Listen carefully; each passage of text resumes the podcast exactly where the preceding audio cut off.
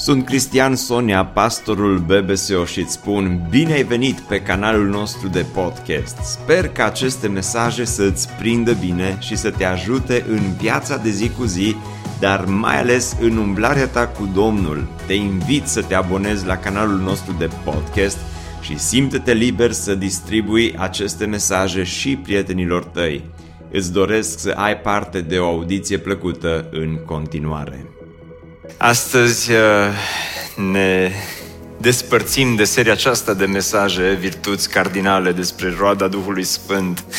De câteva săptămâni ne-am uitat în Galateni, la capitolul cinci, la roada Duhului Sfânt și am luat fiecare virtute, fiecare rod al Duhului Sfânt și ne-am uitat în parte la cum putem să, noi ca și credincioși, cum putem să uh, arătăm lumii din jurul nostru că suntem, nu doar așa nominal, nu doar cu vorba, dar suntem cu adevărat oameni născuți din nou și că Duhul Sfânt este prezent în viața noastră și că roada Duhului Sfânt este prezentă în viața fiecăruia dintre noi.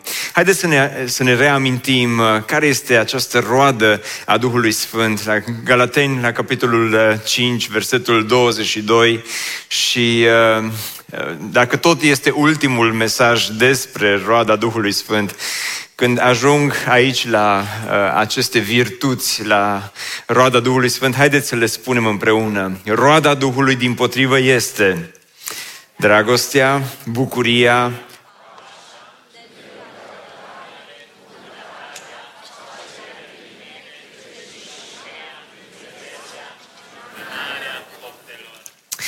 să ne ajute Domnul această roadă Duhului Sfânt, nu doar să fie predicat despre ea, dar în fiecare zi să o cultivăm în viața noastră. De aceea te încurajez să memorezi versetul acesta. Acum, după ce l-am spus cu toții, dacă am fi fost la școală, dar bineînțeles nu suntem, suntem la biserică, dar dacă am fi fost la școală și eu n-aș fi fost pastor, ci aș fi fost uh, profesor, acum aș fi întrebat uh, cine vrea să spună pe de rost uh, uh, versetul acesta, dar... Uh, nu voi face asta, dar te încurajez să înveți acest verset și roagă-te, știți, John Stott, un mare om al lui Dumnezeu din secolul douăzeci, în fiecare dimineață avea acest obicei să se roage și în rugăciunea lui să spun în fiecare dimineață: Doamne, ajută-mă, această roadă a Duhului Tău cel Sfânt, și apoi enumera toate aceste nouă virtuți să le, să le cultiv astăzi în viața mea. Ce rugăciune frumoasă! Dar astăzi vorbim despre înfrânarea poftelor, despre înfrânare. Și când vorbim despre înfrânare, este ultima virtute din roada Duhului Sfânt și te întreb oare de ce este importantă. Înainte să vorbim despre înfrânare, dați-mi voie să vă spun iarăși o întâmplare din, așa, din viața mea. Multe pățanii care, cineva mi-a spus săptămâna aceasta: Cristi, tu pățești multe ca să ne tot spui ilustrați în predici. În urmă cu vreo trei ani de zile am ajuns acasă. Noi locuim într-o zonă de deal, inclusiv curtea noastră este puțin în pantă și casa noastră nu este chiar la stradă, este în spatele grădinii unui vecin, un vecin bun, un om al lui Dumnezeu, un om foarte fain de altfel. Am ajuns acasă și am parcat mașina în fața casei. M-am dat jos, am intrat în casă, dar am uitat să fac un lucru important, să o las în viteză și să trag frâna.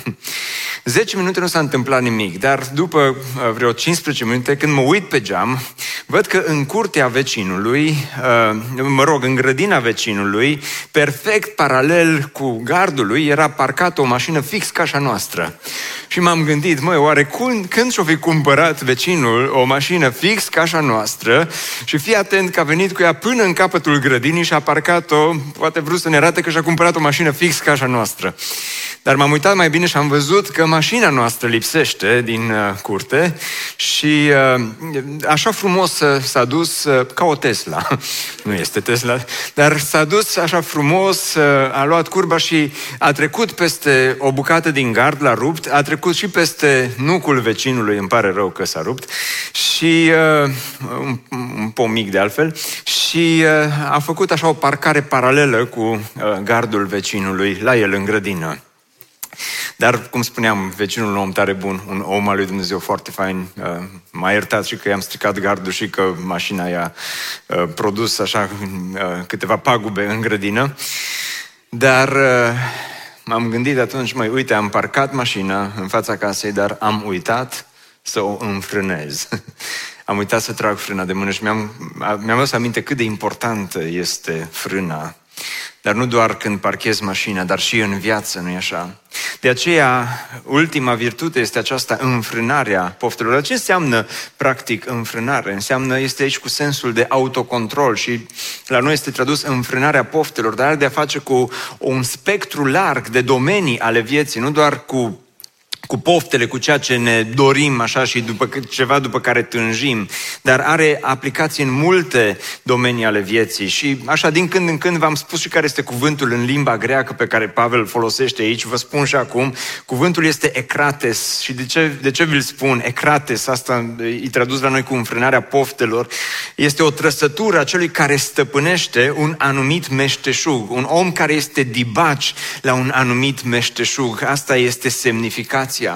Cu alte cuvinte, Pavel, când vorbește despre înfrânare, despre autocontrol, despre înfrânarea poftelor, el vrea să devenim noi credincioșii, să devenim dibaci la, peste propriile noastre gânduri, emoții, peste toate domeniile importante ale vieții noastre. De aceea autocontrolul este o virtute a Duhului Sfânt, de aceea înfrânarea este importantă pentru fiecare dintre noi. Înfrânarea îți permite să trăiești cu moderație, să eviți extremele din viața ta și să ai control asupra deciziilor și acțiunilor și a cuvintelor tale.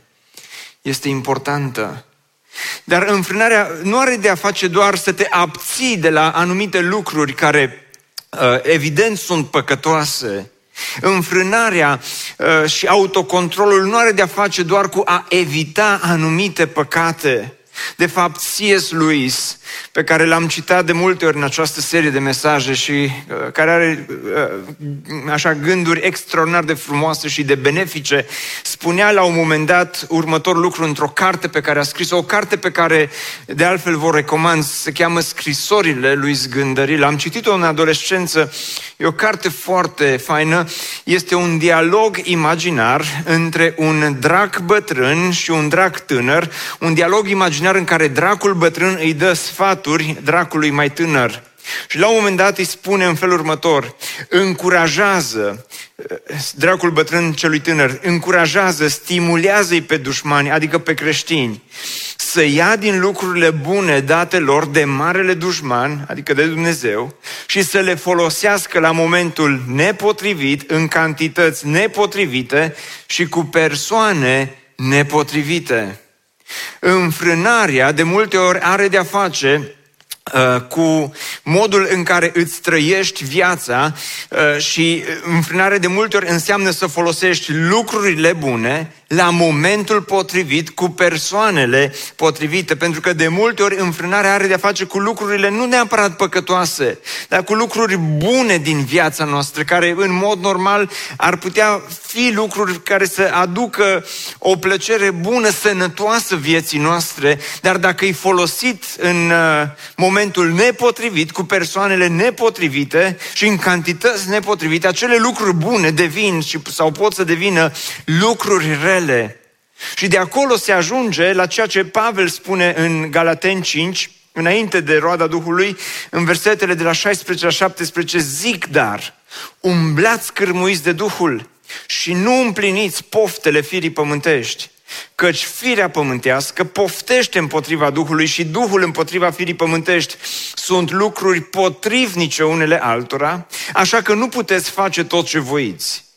Și faptele firii pământești sunt cunoscute și sunt acestea: prea curvia, curvia, necurăția, desfrânarea, închinarea la idol, vrăjitoria, vrăjbile, certurile, zavistiile, mâniile, neînțelegerile, dezbinările, certurile de partide, pismele, uciderile, bețiile, îmbuibările și alte lucruri asemănătoare cu acestea.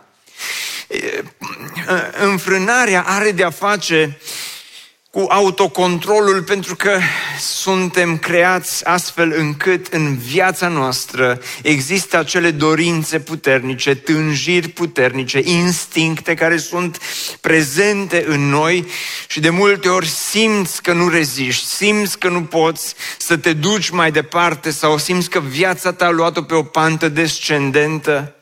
Și atunci spui, oricum e viața mea, vreau să fac ce vreau eu, dar uitați-vă ce spune în versetul anterior.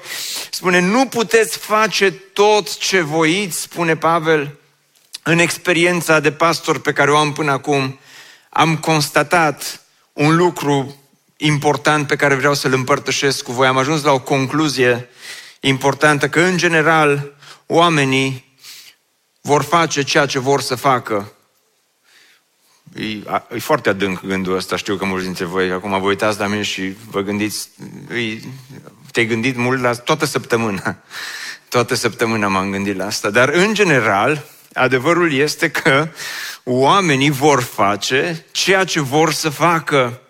Au fost atât de multe momente în care am stat de vorbă cu oameni din biserică, din afara bisericii. Am încercat să le dau sfaturi bune, m-am uitat în ochii lor când am vorbit cu ei și am încercat și am folosit toate cuvintele și toate ideile cele mai bune ca să le dau sfaturi bune, dar cumva am știut că în momentul în care vor pleca de la acea întâlnire, nu vor face ceea ce au auzit că ar fi bine să facă, ci vor face ceea ce vor să facă. Dar Pavel spune, nu puteți face tot ce vreți, există această tensiune lăuntrică, există această luptă interioară, spune Pavel, între firea pământească și poftele din lumea aceasta și roada Duhului Sfânt, instinctual, natural, parcă am fost programați datorită căderii în păcat să facem lucrurile pe care n-ar trebui să le facem. Suntem înclinați înspre pofte, suntem înclinați înspre dorințe puternice care spui, nu pot să le rezist, nu pot să spun nu, nu pot să mă abțin. Și atunci spui, oare există vreo șansă, există speranță pentru mine în lumea aceasta, pentru că este atât de greu, Cristi. Și tocmai de aceea un principiu important este acesta. Înfrânarea nu-ți garantează o viață fără durere, ci una fără părere de rău. Și cumva mesajul acesta, ultimul mesaj din seria Virtuți Cardinale, este într-un fel o recapitulare a acestei serii de predici plus Păcate Invizibile, plus prima serie de predici din anul acesta despre disciplinele pe care le-am studiat, discipline pentru minte, suflet și trup. Dar înfrânarea nu-ți garantează o viață fără durere. Vedeți, noi de multe ori am vrea să avem parte de toate beneficiile mântuirii. Și unii dintre voi vă gândiți, ce fain ar fi dacă am reușit să avem parte de toate beneficiile pe care mântuirea le aduce în viața noastră, dar în același timp să nu renunțăm la nimic, să nu existe niciun fel de autocontrol, de înfrânare. Și tocmai de aceea încercăm să combinăm viața bisericii și ceea ce îți oferă biserica, încerci să combini cu ceea ce poate să-ți ofere ceea ce se întâmplă în afara bisericii. Și de aceea de multe ori când vii în locul acesta, ești înfrânat. Și în dimineața aceasta toți ați arătat un autocontrol așa exemplar pentru, pentru toți cei din jurul vostru. V-ați comportat atât de frumos, ați cântat atât de frumos, v-ați uh, rugat și uh, însă știți care e durerea cea mai mare sau pericolul cel mai mare când ieșim de aici și ne întoarcem la viața noastră care se întâmplă dincolo de aceste uși, să ne întoarcem la o viață nu de înfrânare, ci de desfrânare. Dar nu poți avea toate beneficiile mântuirii fără să simți această durere, această tensiune, această luptă lăuntrică, pentru că adevărul este că cele mai grele lupte, cele mai grele momente ale vieții noastre de credință nu sunt momentele și nu sunt luptele care vin din exterior, ci sunt luptele care vin din interiorul nostru. Cele mai mari bătălii pe care le-am dat în viața mea n-au avut de-a face cu ce mi-au făcut sau ce mi-au spus alții, ci au avut de-a face cu instinctele, cu dorințele, cu poftele care se războiesc în inima, în sufletul, în mintea mea și cred că lucrul acesta este valabil și pentru tine. De atâtea ori te-ai uitat la alții și ai condamnat ceea ce alții au făcut. Ai condamnat cu voce tare și ai spus, uite ce a făcut. Dar apoi poate te-ai regăsit pe tine având aceleași dorințe, având aceleași tânjiri. Și ai spus, nu-mi vine să cred că ceea ce am condamnat la alții, acum îmi vine să fac eu. Sau au fost așa multe regrete, păreri de rău în viața ta când n-ai reușit să exerciți autocontrolul asupra vieții tale, asupra cuvintelor, asupra uh, sentimentelor, asupra emoțiilor tale, nu-i așa? Uite că Duhul Sfânt îți oferă o inteligență emoțională și nu doar emoțională, îți oferă autocontrol. Uite că înfrânarea este posibilă, asta este vestea bună, pentru că spune Iacov în unu cu paisprezece, fiecare este ispitit când este atras de pofta a cui? Nu era mai ușor cu pofta celor de lângă noi. El m-a făcut, ea m-a făcut, el mi-a spus, ea... Așa de ușor îi să dăm vina pe alții și pe luptele exterioare. Dar uite că cele mai puternice lupte sunt din interiorul nostru. Cele mai puternice lupte nici măcar n-au de-a face cu, cu, cu ceea ce diavolul ne ispitește. De, de atâtea ori dăm vina pe el. Și uneori dăm vina pe el pe nedrept. Pentru că de multe ori, de fapt, e pofta noastră interioară. Este ceea ce noi dorim, ceea ce noi tânjim, ceea ce noi vedem. Am auzit o întâmplare despre un călugăr de la o mănăstire. Avea o zi de post, de dimineața până a doua zi. Post. Post fără mâncare, doar apă. Și starețul mănăstirii știa că acest călugăr este în zi de post și că nu are voie să mănânce, era cumva cu ochii pe el. A trecut dimineața, a trecut la amiaz și înspre după masă, înspre seară, lupta aceasta interioară cu foamea și cu dorința de a mânca era tot mai puternică. Dar a încercat și a făcut tot ce a putut să se abțină, să nu mănânce, să, să, să, să-și țină ziua de post. Seara s-a dus în camera lui și înainte să adoarmă, lupta aceasta interioară cu foamea a fost una atât de puternică și și-a amintit că în cameră are un ou. Și s-a gândit, oricum este înspre seară, imediat o să adorm, am ținut post toată ziua, mai bine îl gătesc să-l mănânc. Dar știa că dacă merge să-l gătească la bucătărie, o să miroase și o să-l vadă ceilalți, că își încalcă ziua de post. Și i-a venit o idee, să gătească oul la lumânarea pe care o avea în cameră. Așa că a luat oul, l-a gătit la lumânare și înainte să mănânce, starețul deschide ușa și îl vede pe călugăr cu oul în mână, gata să ia prima gură de mâncare. Și îl întreabă, ce faci? La care călugărul rușinat se uită la stareț, se uită la oul pe care l-avea în mână și zice, Satana m-a făcut să fac lucrul acesta, Satana m-a pus să-mi gătesc oul ăsta și să-l mănânc. La care spune povestea că Satan stătea undeva într-un colț al camerei pe scaun și Satan se uită la starețul mănăstirii și îi spune, auzi părinte, zice, nici prin cap nu mi-a trecut că ai putea găti un ou la lumânare. Adevărul este că uneori dăm vina pe Satan, dar uite că de multe ori este ceea ce se regăsește în interiorul nostru, poftele, dorințele, instinctele noastre, păcatele pe care le vedem, le vedem la alții și pe care poate de atâtea ori le condamnăm, dar în ascuns ni le dorim și noi, care ne duc înspre, pe drumul acesta, să-ți dorești să faci anumite lucruri, să-ți dorești să mergi pe, pe, pe drumul acesta. De aceea nu există înfrânare fără Fără această durere, înfrânarea nu-ți garantează absența durerii din viața ta. În întâi Corinteni nouă cu douăzeci și cinci, câteva versete care anul acesta le-am mai citit aici la biserică, dar e bine să ni le reamintim. Fiecare din cei ce iau parte la competiție se înfrânează în toate lucrurile, spune Pavel, se abțin, își manifestă autocontrol în toate lucrurile. Ideea este cu cât mai mult noi, cei care suntem credincioși, voi sunteți un neam sfânt, o seminție aleasă, un popor ales de Dumnezeu, spune uh, uh, Petru la un moment dat. Cu cât mai mult noi, spune Pavel, ar trebui să manifestăm acest autocontrol în toate lucrurile, în toate domeniile vieții noastre.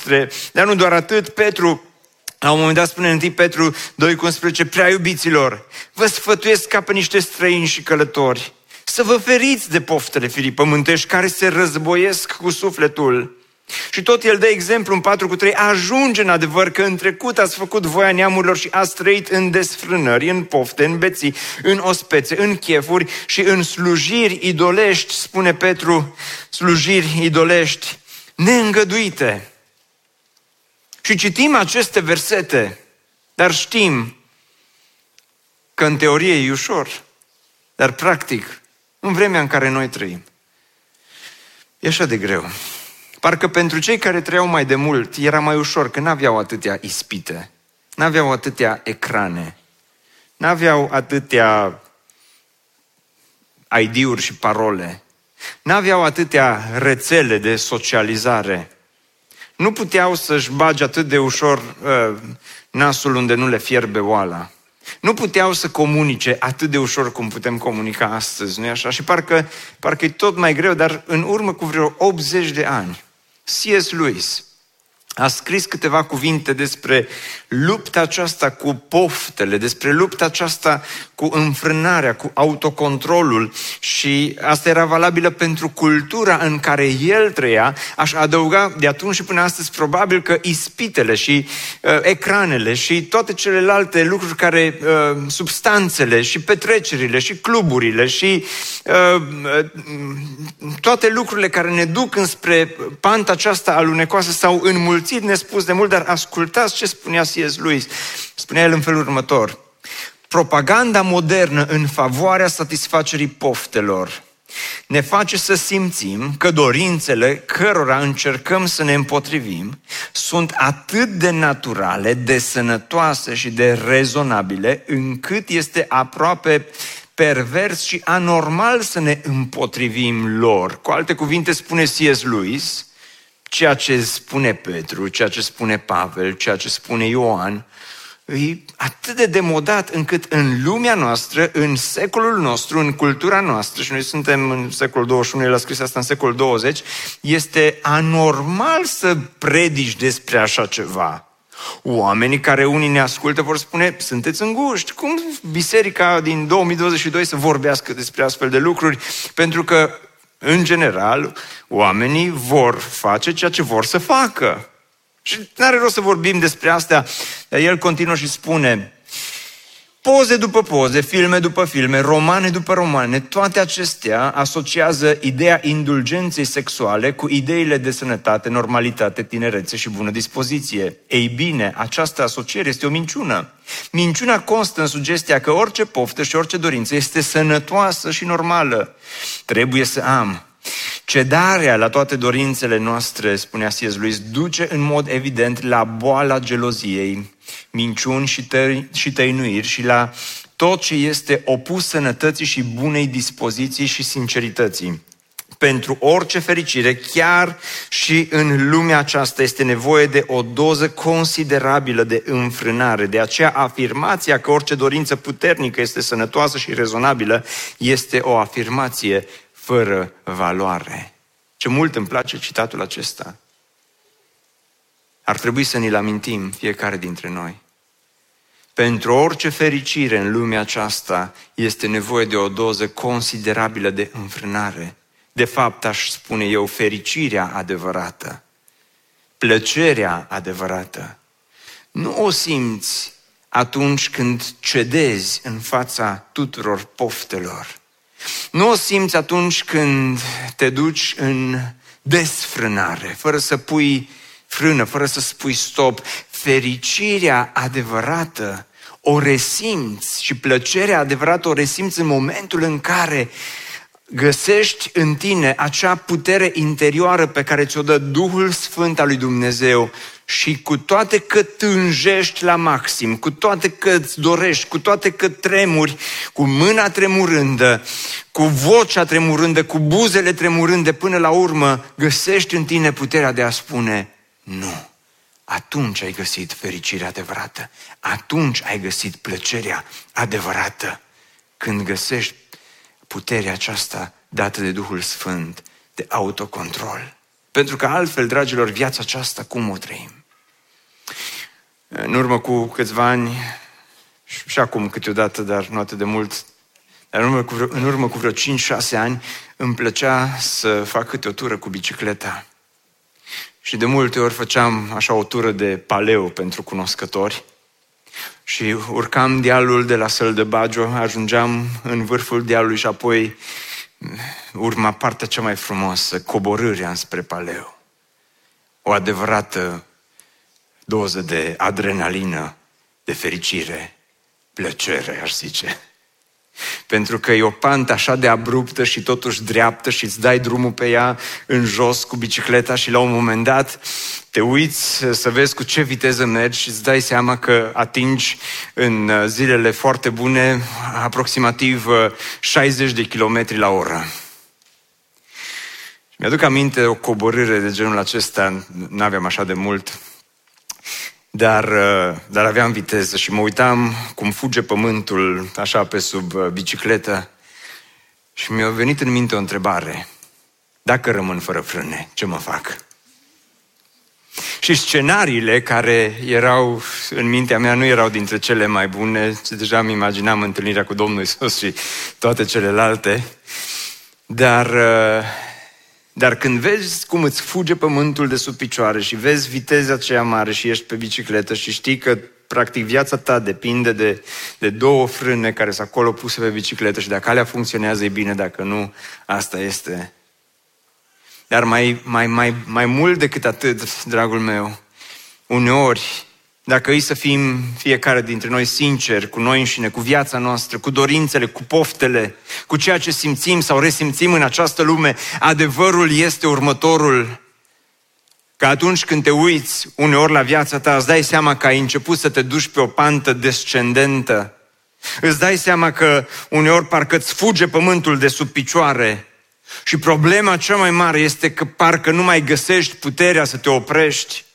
Nu mai găsești înfrânarea, nu mai găsești puterea de a spune nu. Și unii dintre cei care sunteți aici, de mult ați trecut de punctul acela în care știi că te duci pe o pantă descendentă, știi că viteza pe care ai prins-o înspre pofte, înspre desfrânare, înspre păcat este îngrozitor de mare, dar parcă zici, oricum nu mai are rost, că nu mă mai pot opri, nu mai este posibilă schimbarea pentru mine, nu mai există p- pentru mine acel ceva să spun nu, să, să schimb viața, ăsta sunt eu, ăștia au fost părinții, ăsta a fost tata, asta a fost mama, aceleași probleme, aceleași lupte, așa că mergem pe panta aceasta descendentă, în jos, cu viteză mare. Vestea bună este că schimbarea este posibilă. Plăcerea adevărată poate fi regăsită. Cum? Haideți să vedem așa pe scurt câteva lucruri. Cum poți să practici autocontrolul, înfrânarea în toate domeniile vieții tale?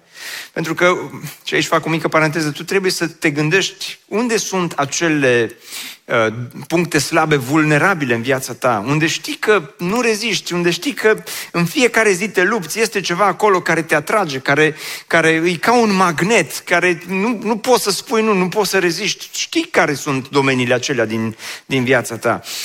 Primul este să înlocuiești, și aici iarăși ne reamintim câteva principii pe care deja le-am învățat de multe ori aici. Înlocuiește gândurile dezonorante cu gânduri onorabile, pentru că pofta, dorința, fapta, până la urmă, totul pornește de la un gând, nu-i așa? Și este un verset care l-am mai citit de multe ori, care doar vreau să vi-l amintesc, care îmi place mult, Filipeni patru opt. În cele din urmă, fraților și surorilor, tot ce este adevărat, tot ce este nobil, tot ce este drept, tot ce este curat, tot ce este plăcut, tot ce este vrednic de admirat, dacă este vreo faptă măreață, dacă este ceva vrednic de laudă, la aceea gândiți-vă. Pentru că am o întrebare. Este posibil să te gândești la două lucruri în același timp? Este posibil. Unele doamne dau din cap și zic, este posibil, dați-mi voie să fiu în dezacord cu voi. Poate aveți impresia că este posibil, dar încearcă să te gândești la codul PIN și la numărul de telefon în același timp. Va ieși un număr de telefon ciudat. Și un cod PIN și mai ciudat. Pentru că e greu. Mai am încă o întrebare, mai aproape de casă, aș zice. Este posibil să te gândești și la predică și la ce vei face săptămâna viitoare în același timp? Pentru că unii dintre voi deja ați schimbat frecvența și vă gândiți mai mult la ce veți face săptămâna viitoare decât la predică. Și predica trece pe lângă tine, ești aici, o auzi, dar nu o asculți, pentru că te gândești la altceva, la ce vei face săptămâna viitoare. Adevărul este că nu poți să te gândești sau este imposibil să te gândești la două lucruri în același timp. Asta este și o veste mai puțin plăcută, dar este și o veste foarte bună. De ce? Pentru că dacă te gândești la lucrurile acestea, la lucrurile lui Dumnezeu, dacă te gândești la disciplinele spirituale, dacă te gândești la cuvântul lui Dumnezeu, vestea bună este că nu mai ai cum și nu mai ai timp să te gândești la gândurile dezonorante din viața ta. Dacă îți umpli mintea cu gânduri onorabile și cu cât te gândești mai mult la gânduri frumoase, la lucruri curate, la lucruri care sunt vrednice să te gândești la ele, sunt vrednice de cinste, vrednice să, să, să îți concentrezi atenția asupra lor, cu atât mai puțin vei putea sau vei avea timp să te gândești la celelalte. Și opusul este valabil. Dacă iarăși îți umpli mintea toată ziua cu gânduri dezonorante, cu imagini, cu uh, ceea ce vezi pe Instagram la nu știu cine, la, pe Facebook la nu știu cine, dacă îți, te gândești la acele lucruri, Nu, nu mai ai timp să te gândești la astea alte și atunci te întrebi, dar nu poți să rezist, sau spui, nu poți să rezist, Cristi, pentru că îi pofta e prea mare. Păi pofta este super mare dacă mintea ta este concentrată într-o singură direcție și tu nu te gândești la ce este curat, la ce este vrednic de cinste, la ce este vrednic de admirat, la ce este la, orice, la, la fapte mărețe, ci te gândești la lucruri urâte, murdare. Dragilor, adevărul este că totul începe de aici.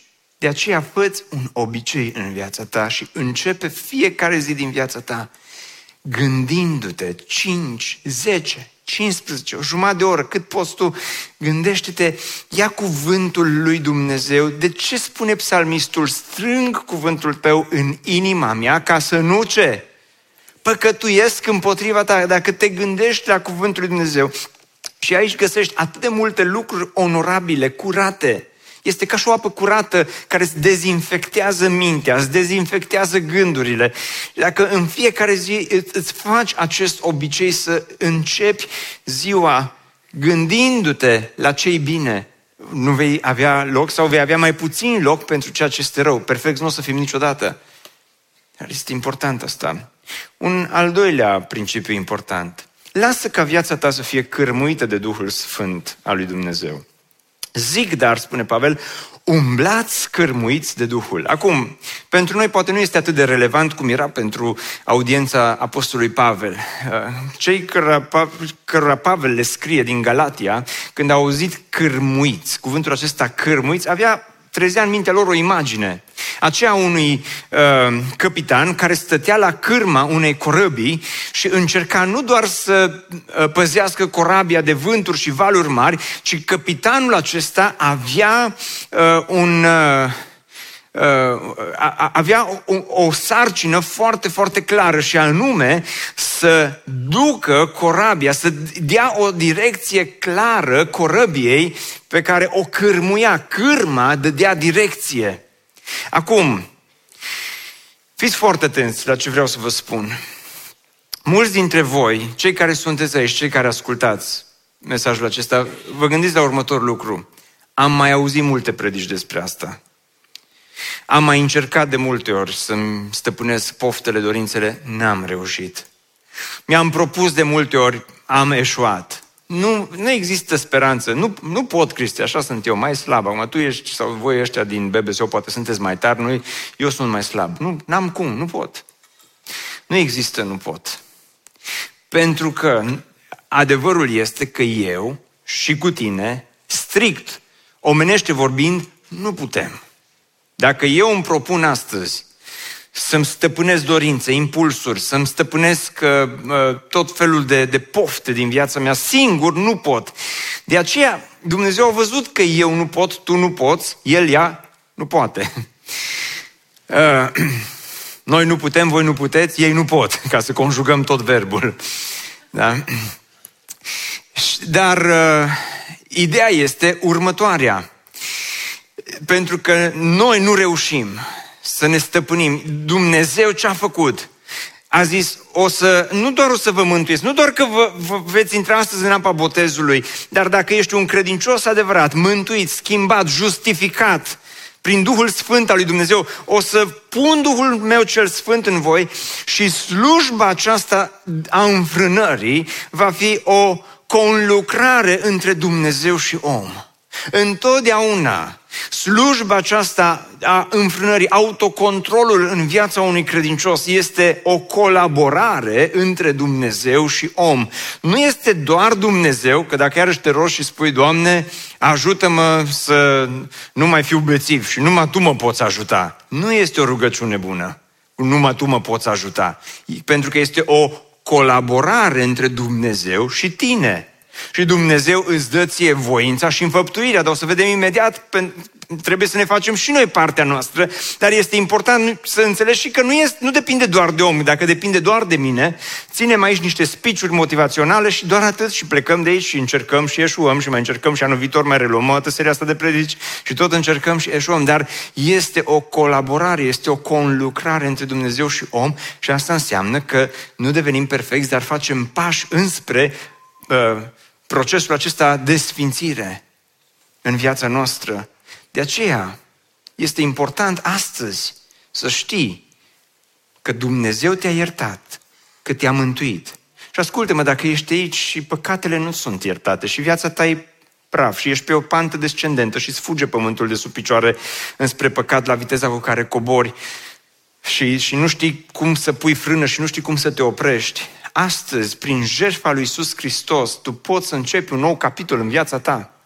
Astăzi tu poți să începi uh, o viață nouă cu ajutorul lui Dumnezeu. De asta Hristos a murit pentru păcatele noastre. De asta Hristos ne dă astăzi o, o viață nouă pentru că și ne dă posibilitatea unui nou început și astăzi tu poți să vii înaintea lui să spui, Doamne, vreau să-mi trăiesc viața împreună cu Tine.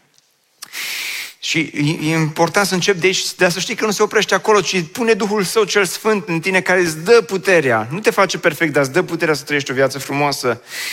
De aceea zic, dar umblați cărmuiți de Duhul și nu doar atât. Urmează și partea noastră. Al treilea principiu important este următorul. Înfrânarea implică decizii radicale. Decizii radicale, dragilor. Înfrânarea nu îți garantează o viață fără durere, dar îți garantează o viață fără regrete. Dar pentru asta trebuie să iei decizii radicale. Uitați-vă ce spune Pavel în Tit, căci harul lui Dumnezeu care aduce mântuire pentru toți oamenii a fost arătat și ne învață să o rupem cu păgânătatea și cu poftele lumești. Nu există o viață așa, din asta de ambiguitate spirituală. Tu trebuie, Dumnezeu își face partea Lui, dar trebuie să-ți faci și tu partea ta și partea ta este să rupi, să rupi legături toxice din viața ta, să rupi legătura cu substanțele, să rupi legătura cu prietenii care sunt un anturaj nepotrivit pentru tine, să rupi legături care sunt acolo și care știi că la final te vor lăsa cu un gust amar. Biblia ne îndeamnă spre acest, aceste decizii radicale. De, degeaba stai aici, vin în închinare, ridici mâinile sus, ești bucuros, ești totul e perfect, dar pleci de acasă, pleci de aici acasă și când ajungi acolo te întorci la aceleași legături vechi și păcătoase. Legături păcătoase cu social media, legături păcătoase cu îmbrăcămintea, legături păcătoase cu uh, prietenii, cu prietenul, cu prietena, legături păcătoase cu ecranele, legături păcătoase, aceste legături spune că trebuie rupte. rupte de tot. De aceea, Biblia este plină de aceste imperative. Fugi de poftele tinereții. Versus Samson în Vechiul Testament, care vede o legătură faină, are o poftă, vede o femeie frumoasă și se duce la tatălui și spune: ia-o că mi-o place. Asta versus rupeți, fugiți, feriți-vă. Este ceea ce noi, ca și credincioși, suntem chemați. Cristi, dar e așa de greu. E, e imposibil pentru mine să fac asta. Înfrânarea nu înseamnă absența durerii. Și nu-ți garantează că durerea nu va fi acolo. E greu, știu că e greu, dar trebuie să facem lucrul acesta pentru o plăcere mai mare. Vedeți, am vrut să scriu numai versetul acesta... Uh, să o rupem cu păgânătatea, cu pofte lumești și să trăim în veacul de acum cu cumpătare, dreptate și evlavie. Și am vrut să mă opresc aici. Și prima dată doar atât am scris pe ecran. Am, am scris doar versetul acesta și apoi am citit în continuare și am zis: nu este corect, nu este bine să scriu doar atât. Așteptând fericita noastră speranță, nădejde și arătarea slavei marelui nostru Dumnezeu. Dragilor, noi trebuie să rupem, dar când tu rupi o, o legătură păcătoasă, Dumnezeu îți oferă în schimbul acelei rupturi cu legătura păcătoasă ceva mult mai măreț. Îți oferă speranța, fericirea, fericita noastră speranță. Care este fericita noastră speranță? Că într-o zi vom fi în slavă cu Dumnezeu. Că într-o zi îl vom vedea față în față, că într-o zi ne vom uita în urmă la toate păcatele, la toate plăcerile, la toate poftele și vom spune: Doamne, cu ajutorul Tău am reușit și uneori am căzut, alteori am biruit, dar suntem aici. Și arătarea slavei marelui nostru Dumnezeu.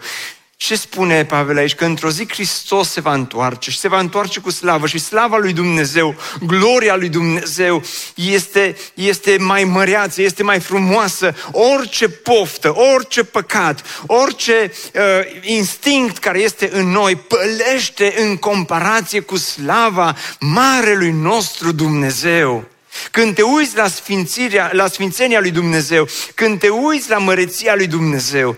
De fapt, am spus, ultimul lucru este acesta. Cu cât măreția lui Dumnezeu este mai reală în viața ta, cu atât intensitatea poftelor va fi mai scăzută.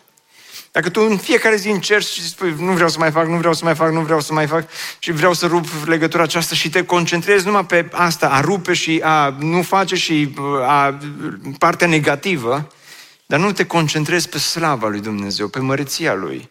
O să fie greu pentru tine, dar când vezi, ca și Isaia, că Sfânt, Sfânt, Sfânt este Domnul și când vezi că Dumnezeul tău, Dumnezeul meu este un Dumnezeu Sfânt, o să, nici nu o să-ți dai seama cum poftele vor scădea în intensitatea lor și o să zici: oare când, când a început să nu mai îmi placă ceea ce mai de mult îmi plăcea? Când înțelegi că pentru mine fericirea mea este să mă apropii de Dumnezeu, pe Domnul îl fac locul meu de adăpost, poftele scad cu cât contemplez mai mult la slava și la măreția și la frumusețea și la caracterul lui Dumnezeu, cu atât poftele, păcatele, chemările acestei lumi vor deveni mai, mai slabe în intensitatea lor și Dumnezeu va deveni mai măreț. Poftele vor scădea tot mai mult și într-o zi o să închizi ochii și o să ajungi în slavă cu Dumnezeu. Și este un verset în Romani care spune că: eu consider, spune Pavel, că suferințele din vremea de acum nu sunt vrednice să fie puse alături de slava viitoare care urmează să fie descoperită. Și vreau să-l parafrazez și să spun în felul următor: că eu consider că plăcerile, poftele, toate chemările acestei lumi din vremea de acum, oricât de frumoase ar părea pe din afară, oricât de mult, oricât de scumpă și de dulce ar fi plăcerea de o clipă a poftelor și a păcatului, nu sunt vrednice să fie puse alături de slava viitoare, de slava eternă. De aceea se merită să practici și să cultivi autocontrolul în viața ta. Se merită să străiești viața pentru slava lui Dumnezeu. Se merită să spui nu. Se merită să lupți. Se merită pentru că ceea ce îți oferă Dumnezeu este infinit și infinit mai bun și mai bun și mai frumos și mai curat și mai vrednic de cinste și mai vrednic de admirat decât ce îți oferă lumea aceasta. Câți dintre voi n-ați rămas dezgustați După ce ai gustat și ai mușcat din plăcerea pe care ți-o oferă lumea, după ce ai zis, cu poftă te-ai dus înainte, cu poftă te-ai dus înspre păcat, cu poftă te-ai dus înspre, înspre drumul acesta și cu o viteză enorm de mare, și la final ce ai spus? Acum am găsit fericirea adevărată? Nu, acum am găsit un gust amar, acum am găsit un gol care a rămas în viața și în inima mea. Poate nu de, degeaba spune, poate sigur nu degeaba spune Ioan. Biserică Speranța, prieteni dragi, dacă zicem că avem părtășie cu El și umblăm în întuneric, mințim și nu trăim adevărul. Dar dacă umblăm în lumină, după cum El însuși este în lumină, avem părtășie unii cu alții. Și sângele lui Iisus Hristos, Fiul lui, ne curățește de orice păcat. Când vezi că Dumnezeul tău este un Dumnezeu al luminii, al sfințirii, al gloriei, al slavei, Domnul slavei, și vezi că plăcerile acestea păcătoase țin, dar trec și te lasă cu un gust amar și te lasă gol, se merită să-ți trăiești viața spre slava lui Dumnezeu. Ne bucurăm mult că ai ascultat acest podcast și dacă ți-a fost de folos, scrie-ne un scurt mesaj la adresa amin arond b b s o punct r o amin arond b b s o punct r o. Ne-am bucurat mult să te putem cunoaște, să știm cine ești și de unde ești. Dacă dorești să afli mai multe informații despre B B S O, despre cine suntem, care este viziunea noastră, intră pe site-ul b b s o punct r o. Îți mulțumesc că ești alături de noi și că ne ajuți să ducem viziunea mai departe. Așteptăm să ne reauzim cu bine la următorul podcast.